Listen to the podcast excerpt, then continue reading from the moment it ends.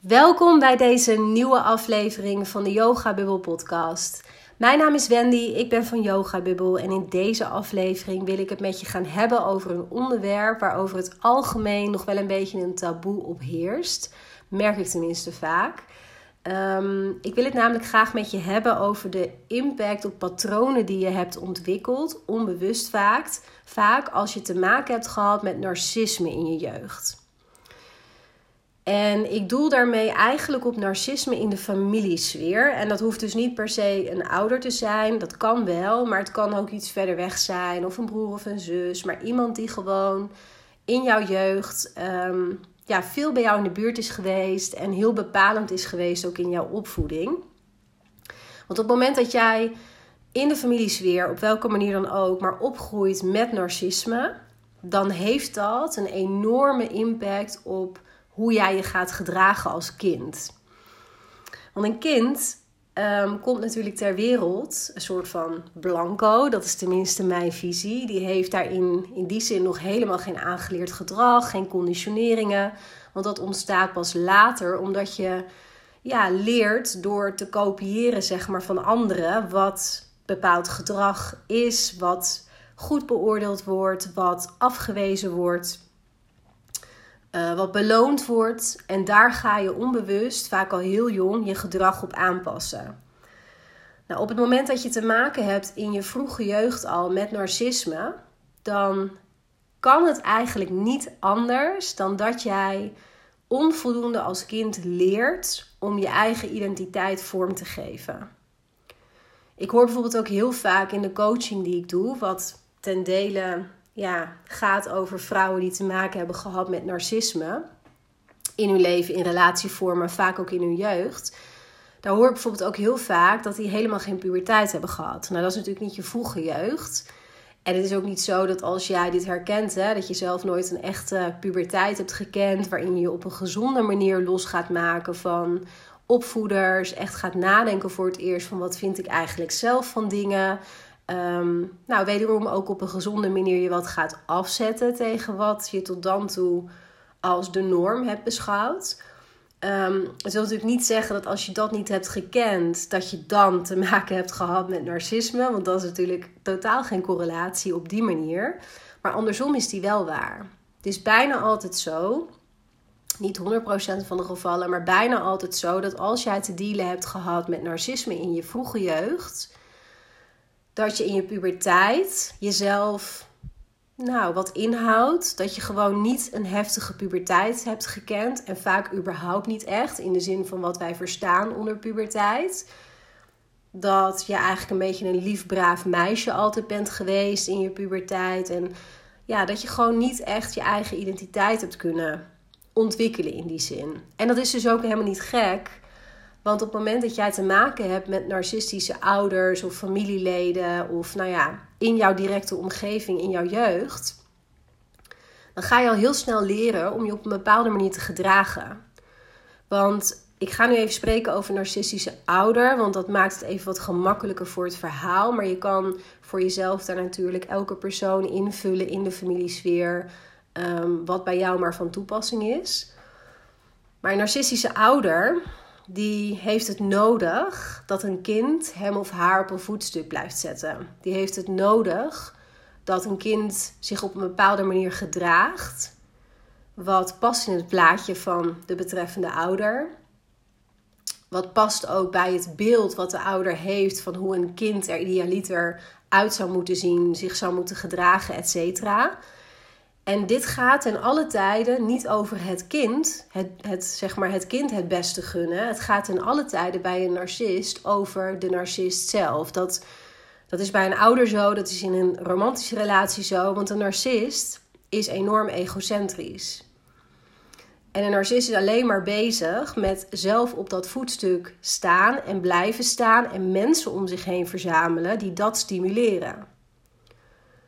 Dat is ook de hele reden, even een sidestep, maar waarom een narcist bijna nooit tot verandering in staat is. Omdat een narcist over het algemeen geen zelfreflectie kent. Want dat zou vragen van de persoon in kwestie om van dat voetstuk af te stappen, toch? Want op het moment dat je gaat reflecteren op je eigen gedrag. En dat je gaat kijken van oké, wat zou ik anders kunnen doen in deze situatie? Wat heb ik goed aangepakt? Wat kan ik beter doen de volgende keer of anders doen? Of wat heeft überhaupt die ander van mij nodig als het gaat over een relatiesfeer?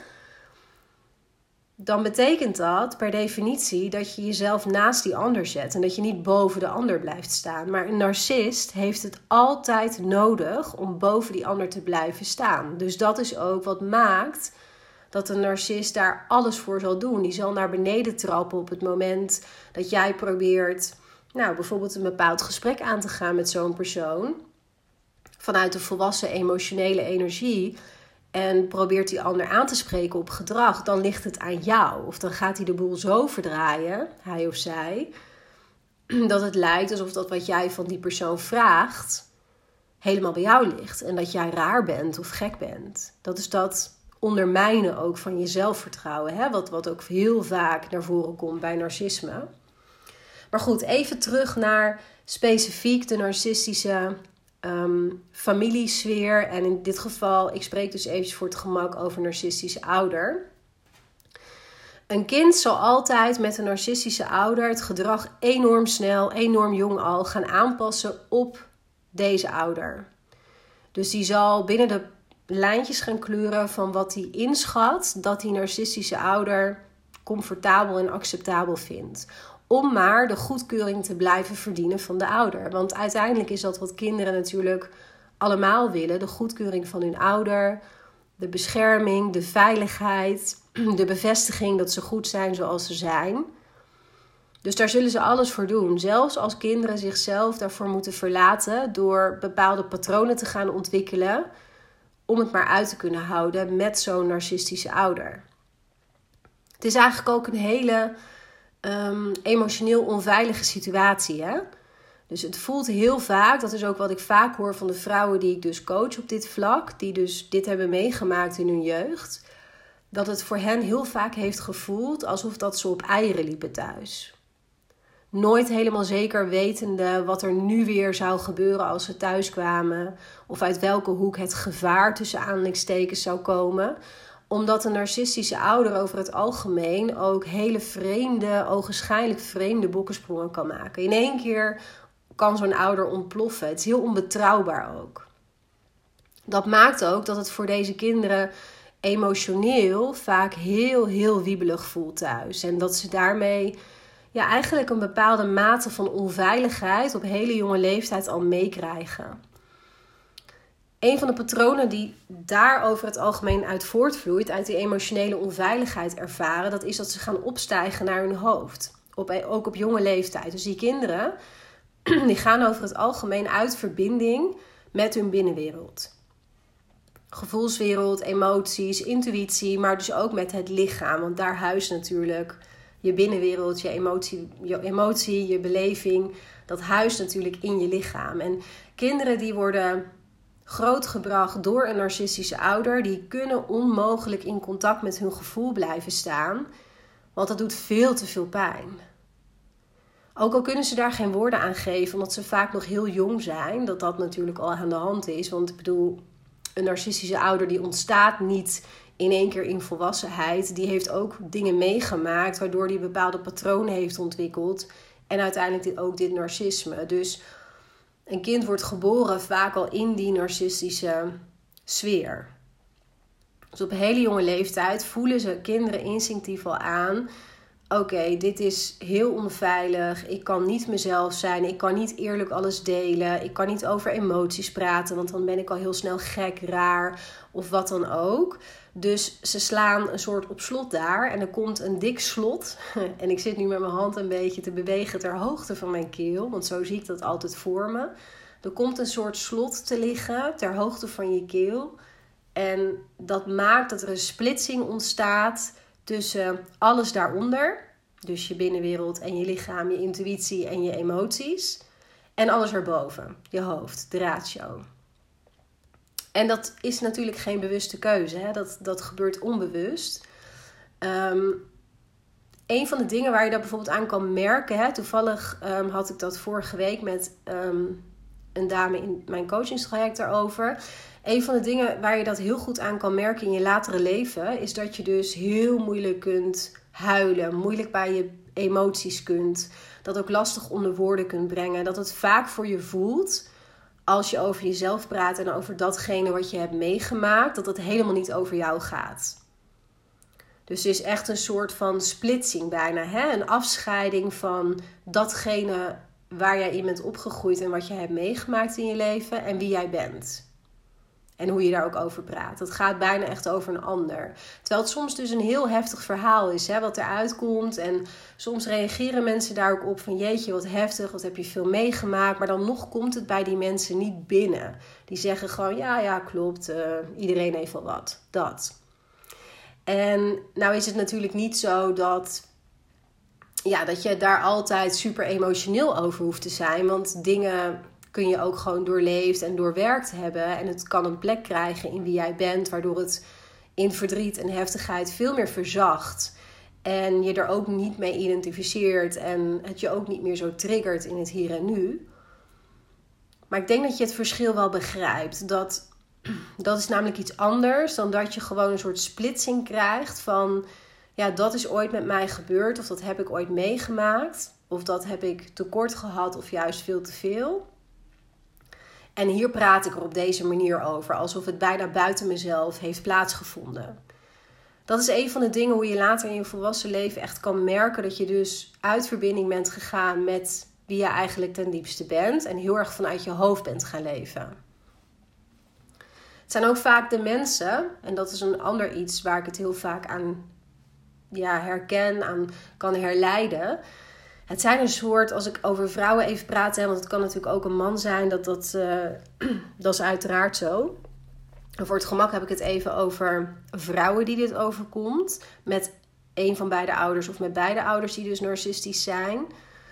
Um, het zijn vaak supervrouwen, om het maar zo te zeggen. Hè? Dus vrouwen die zeker voor de buitenwereld alles aan kunnen. Ze zijn super zelfstandig, hebben een eigen carrière, uh, klimmen al heel jong ook de ladder op van die carrière.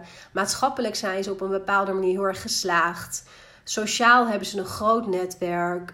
Um, ze zijn heel erg. Um, ja, hoe zeg ik het? Ze regelen het allemaal heel goed. Voor zichzelf, voor hun omgeving. Vaak ook bereisd. Ehm, heel veel interesse, sportief. Nou, eigenlijk allemaal boxjes die ze vinken, waardoor je er een bepaald beeld van hebt van jeetje, hoe doet zij dit toch allemaal? Misschien herken je dit wel bij jezelf of bij iemand in je omgeving. Dat wil natuurlijk niet zeggen, als je dat herkent, hè, dat, dat die persoon te maken heeft gehad met narcisme in haar jeugd. Ehm, maar het is wel vaak zo dat als je dus te maken hebt gehad met narcisme in je jeugd, dat je dit kunt ontwikkelen. Dat je dus heel erg op eigen benen staat en een soort supervrouw gedrag gaat vertonen. Dat heeft ermee te maken, enerzijds in mijn beleving ook omdat je dus heel erg vanuit je hoofd leeft. Hè? Dus je hebt een soort onuitputtelijke wilskracht waarop je alles maar doet. Maar ook, en dat is eigenlijk het belangrijkste in mijn optiek, heeft het ermee te maken dat jij als kind nooit hebt geleerd dat jij goed bent zoals je bent. Jij bent altijd met een narcistische ouder beoordeeld geweest op je gedragingen, op dat wat je deed. Dat is goed of fout, zwart-wit. Narcisten zijn ook vaak heel zwart-wit, er is weinig grijs. En daar ben je heel erg op gestuurd geweest. En met bepaalde gedragingen, ik zeg nu maar even wat, hè, eh, stel dat het over schoolprestaties gaat, dat is een makkelijk voorbeeld. Dat vinden narcistische ouders over het algemeen ook heel erg belangrijk, die schoolprestaties. Omdat dat namelijk nou, heel zwart-wit is. Hè? Iedereen snapt dat als jij goed op school presteert, nou, dan heb je maatschappelijk um, dit is niet mijn mening overigens, hè, maar dan heb je maatschappelijk heb je veel kansen blijkbaar. Heb je ook de mogelijkheid om misschien wel naar de universiteit te gaan. En voor iemand die narcistisch is, is dat erg belangrijk. Is dat een soort. Ja, dat heeft te maken met op dat voetstuk staan. En dan straalt dat ook af op die narcist. Kijk eens, ik heb een heel slim kind. Ik heb een intelligent kind. Kijk eens wat voor cijfers die al haalt. Kijk eens, jij mag een klas overslaan. Weet je, dat soort, ja, dat soort gedrag. Hè? Dus dan word je als kind in dit voorbeeld heel extreem gestuurd op je schoolprestaties. En dat je pas goed genoeg bent als je dus die 9 scoort. Als je dus weet ik veel, naar HAVO, VWO, uh, gymnasium gaat. Als je dus naar de universiteit gaat.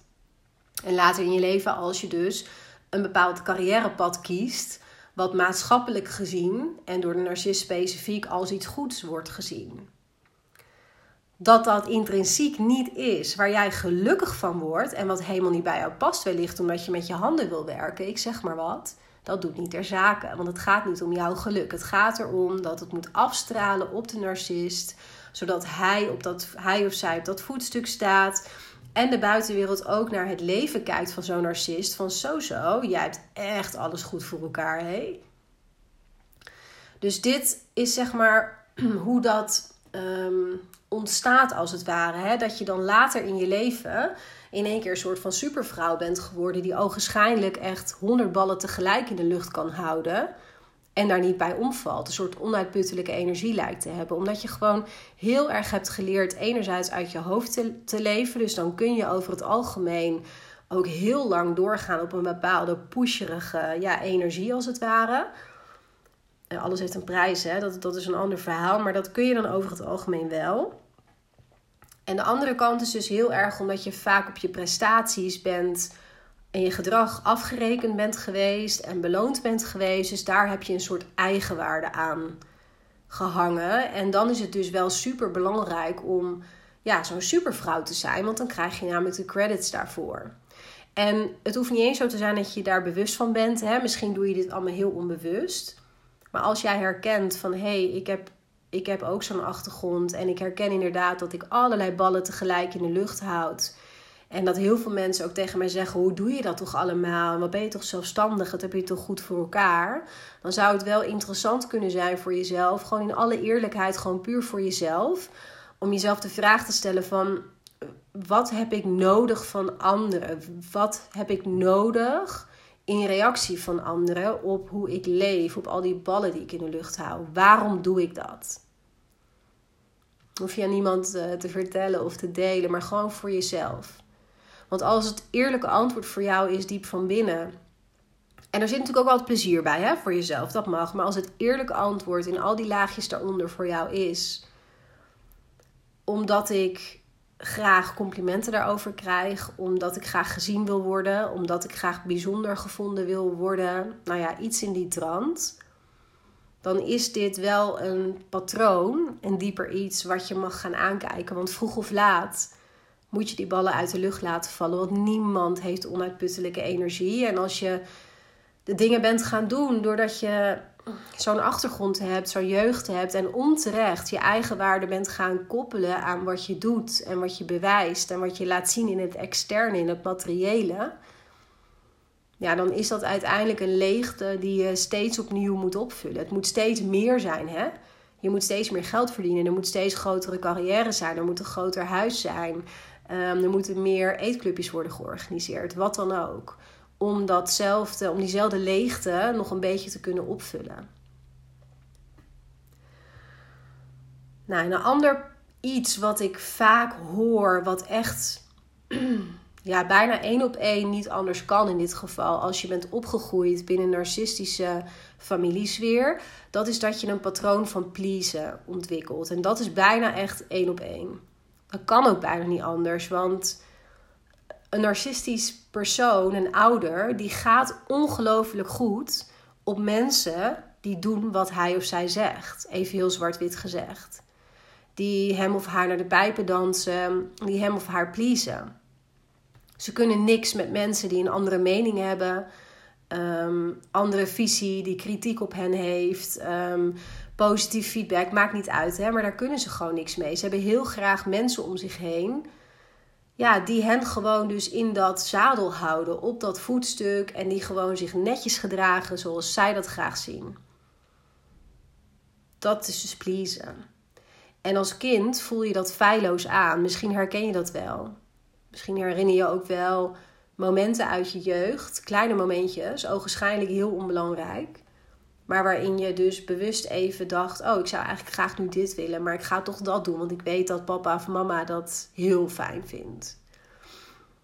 En er is natuurlijk zoiets als je doet iets voor een ander soms omdat het gewoon prettig is, maar een kind hoort nooit de rol van de ouder aan te nemen. En dat is een beetje wat dit is. Hè? Als een kind zich gaat afstemmen uh, consequent op de behoeftes van een ouder, omdat een ouder wil dat een kind zich op een bepaalde manier gedraagt en het anders afwijst, want dat is wat een narcistische ouder dan doet. Hè? Als je je dus niet gedraagt zoals die ouder dat wil, dan wijst hij of zij je af. Ja, dan is het heel logisch dat, dat een kind dat gaat ontwikkelen. En dat pleasen, dat kan echt enorm verstrekkende gevolgen hebben. Want je leert op dat moment niet om naar je eigen behoeftes te luisteren. Je kunt vaak ook op latere leeftijd niet eens meer bij je eigen behoeftes komen. Omdat je gewoon zo lang hebt geleefd, hebt gehandeld naar de behoeftes van in dit geval een narcistische ouder, dat het een hele reis is in je volwassen leven om terug te komen bij je eigen behoeftes. Want wat is dat dan? Wat is dan van jou en wat is dan van die ander geweest? En dat kan ook best wel een beetje tijdelijk voor een soort gevoel van identiteitscrisis zorgen. Hè? Omdat je ja, je daar nooit zo bewust van bent geweest. En je dacht gewoon dat je zo was. Dat je het ook fijn vond om voor andere mensen te zorgen. Dat is bijvoorbeeld ook wat ik heel vaak hoor. Ja, maar ik vind het zo fijn als andere mensen het naar de zin hebben. Als ik het naar de zin maak. Ik ben gemakkelijk in de omgang. Het maakt mij allemaal niet zo uit. Ik ben niet zo moeilijk. Als zij het maar leuk hebben, heb ik dat ook. Dat soort dingen. En los van dat daar soms best een beetje waarheid in kan zitten. Hè? Want we doen natuurlijk allemaal wel eens iets voor een ander. En ik denk dat het ook heel gezond is en heel mooi is. Maar op het moment dat je het echt pleasen kunt gaan noemen en dat je het gewoon consequent doet en dat je altijd maar zegt: wat wil jij? In plaats van dat jij durft te zeggen vrijelijk: nou, ik zou dit prettig vinden. ja, dan gaat het wel een beperkend patroon worden uiteindelijk. Sorry. Wat je niet gaat helpen om uiteindelijk het leven te leven waar jij voor bedoeld bent. En daar bedoel ik eigenlijk gewoon heel praktisch mee: een leven op basis van je eigen voorwaarden op basis van een diep zelfvertrouwen, op basis van een eigenwaarde die je in jezelf voelt. Niet bedacht in je hoofd, maar gedragen vanuit je hart, vanuit je intuïtie, vanuit je lichaam. Want dat is uiteindelijk waar je zelfvertrouwen zit en niet in je hoofd.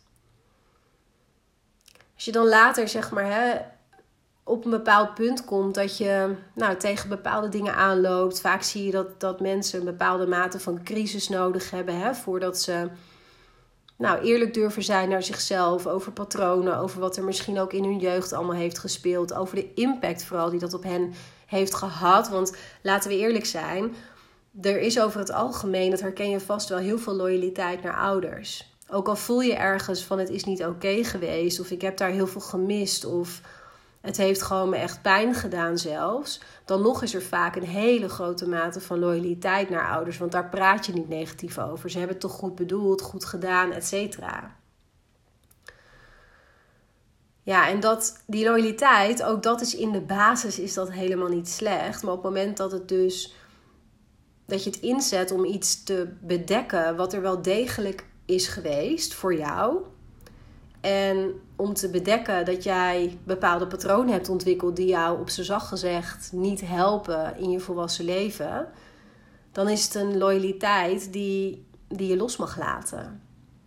Want het is niet zo dat doordat jij eerlijk gaat zijn naar jezelf over wat je gemist hebt, over wat er moeilijk is geweest, over patronen die je misschien vanuit je jeugd hebt ontwikkeld, omdat je ouders of een ouder of een familielid narcistisch was of is, dat je daarmee zegt dat niks goed was. Ik zeg altijd, ouders die geven je wat ze kunnen, maar dat is niet wat jij nodig hebt per se. Dat zijn twee verschillende dingen. En ook een narcistische ouder heeft een achtergrond, heeft vaak een verleden, heeft zelf vaak ook een hele moeilijke jeugd gehad. Maar dat betekent niet dat jij die dingen niet aan mag kijken. En dat jij niet eerlijk een gesprek bijvoorbeeld mag voeren als je dat zou willen. Maar op zijn minst betekent het niet dat je naar jezelf niet eerlijk mag zijn daarover. En daarnaast bestaat nog steeds de liefde voor je ouders. Dat zijn twee verschillende dingen. Nou, ik merk heel erg in de, de vrouwen die ik op dit thema begeleid, die in hun jeugd te maken hebben gehad met narcisme dat dit uiteraard een heel proces is. Hè? De erkenning, het eerlijk zijn naar jezelf, de rijkwijde zien van, van zo'n jeugd, van het opgroeien in zo'n situatie. En daarna ehm, het in het licht zetten van, van overtuigingen, van patronen die daarbij komen kijken. En vooral ook tot uiting vaak komen in romantische relaties die je later hebt in je leven. Want dat is waar vaak uh, dezelfde patronen zoals pleasen, um, het de rol van supervrouw spelen, heel erg uit je hoofd leven, altijd maar aanstaan. Dat zijn vaak patronen, gedragingen die het meeste tot uiting komen in romantische relaties.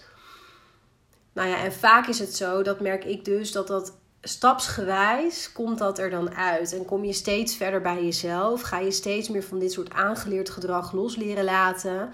Heel erg ook leren uitfilteren van wat is van mij en wat is vanuit mijn ouders eigenlijk op mij geprojecteerd geweest. Maar dat is helemaal niet van mij en helemaal niet wezenlijk wat ik graag wil in mijn leven. Maar het is wel een heel proces. En als je je heel erg herkent in deze podcast, dan hoop ik vooral dat je jezelf dat proces ook gunt. De tijd, de ruimte, het jezelf. Het eerlijk zijn naar jezelf, maar ook het jezelf een beetje trainen om anders te leren kijken, om te reflecteren. Maar vooral de tijd en de ruimte, want dit is gewoon een heel proces. Misschien wel een van de meest diepgaande persoonlijke processen die je kunt hebben. En het is ook, dat kan ik je echt beloven en zeggen, een van de meest ja, mooie dingen uiteindelijk. Het gaat je ongelooflijk veel opleveren om dit soort processen aan te gaan en aan te kijken. Maar daar moet je wel eerst doorheen en de tijd voor nemen en de ruimte voor pakken. Nou, mocht je daar hulp bij nodig hebben of je bent geraakt door deze podcast, dan mag je me altijd een berichtje sturen op wendy.yogabubbel.nl. Ik zet het e-mailadres ook even in de show notes. Want zoals je me al een paar keer hebt horen zeggen, doe ik ook coaching op dit vlak. Ehm, ik heb zelf persoonlijk niet te maken gehad met narcisme in mijn familiestructuur. Wel met veel emotionele onvolwassenheid. Wat een grote impact ook op mijn patronen en gedragingen heeft gehad. Van daaruit heb ik wel een aantal narcistische partners aangetrokken. En dat heb ik op het moment zelf natuurlijk nooit gezien. Daar ben ik me nooit bewust van geweest. Maar een aantal jaren geleden, wat ik al in de, de introductie volgens mij ook even benoemde, is er in mijn leven heel veel tegelijk komen te wiebelen. kreeg ik me heel veel dingen te maken, veel dingen voor me kiezen. En toen werd ik dus ook gedwongen om als die supervrouw die ik beschreef, alle ballen uit de lucht te laten vallen en heel gericht te gaan kiezen: oké, waar heb ik nog wel energie voor en wie ben ik eigenlijk zelf? Waar word ik blij van? Maar ik wist oprecht het antwoord op die vraag niet. En dat is voor mij het beginpunt geweest van een reis naar mezelf, naar het um, erkennen van mijn achtergrond, van wat ik heb meegemaakt in mijn leven van jongs af aan. Ehm, een stuk verwerking ook nog, van onder andere het overlijden van mijn moeder op jonge leeftijd. ook een stukje het doorwerken van nou, bepaalde, uh, bepaald verdriet, wat ik op de een of andere manier nooit echt eruit had laten komen, omdat ik gewoon dus heel erg vanuit mijn hoofd leefde. En daarna ook het proces van het weer opbouwen. En nu voor het eerst een echt huis wat helemaal Wendy is. Dus met bouwsteentjes die ik zelf bij elkaar heb gezocht, die echt bij mij kloppen. Ja, vanuit een soort gegrondheid en een diepe, diep vertrouwen in mezelf, in het leven ehm, en in wie ik ben. En van daaruit ben ik dus, ja, onder andere, ik ben heel veel verschillende dingen gaan doen met mijn bedrijf Yoga Wil, maar ik ben onder andere vrouwen gaan coachen op dit vlak. Ehm, omdat het helaas, zou ik zeggen, veel vaker voorkomt dan dat je misschien denkt. Gelukkig wordt er tegenwoordig wel veel meer gesproken over narcistische relaties en toxische relaties in het algemeen. Maar ik geloof heel erg in een laag dieper gaan. Dus niet alleen maar het begrip, het cognitieve en begrijpen wat de patronen zijn, waar het vandaan komt, hoe je hierin beland bent eigenlijk. Hè? Maar vooral echt ook in jezelf naar binnen gaan. Van wat raakt dit nou in jou?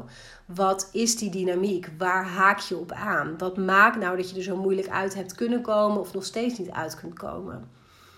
En wie ben je eigenlijk zelf? Omdat daar uiteindelijk de kracht ligt om echt keuzes te leren maken die voor jou veel gezonder zijn, veel passender, veel mooier ook. Nou, gaandeweg ben ik ook veel meer vrouwen gaan coachen die dus narcisme in hun jeugd hebben meegemaakt.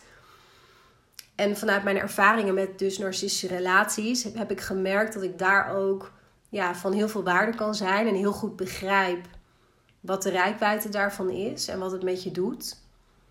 Ehm, dus mocht je voelen, dit gaat over mij, of misschien ken je wel iemand hè, waarbij je dit ziet en die persoon loopt ook tegen de muur op. Uh, laat het me weten, mail me op wendy.yogabul.nl. Dan kunnen we een vrijblijvende kennismaking inplannen en kunnen we kijken of een één op één coachingstraject voor jou passend zou zijn. Of voor de persoon die je in gedachten hebt. Ik wil je heel erg bedanken voor nu, voor het luisteren naar deze aflevering. Het maakt me nog elke keer ontzettend dankbaar om te zien dat zoveel mensen ondertussen mijn podcast weten te vinden en er echt inspiratie en lessen uit te halen. Dus ik hoop vooral dat dat bij deze podcast voor jou ook weer zo is geweest. Fijne dag en uh, nou, hopelijk tot horens.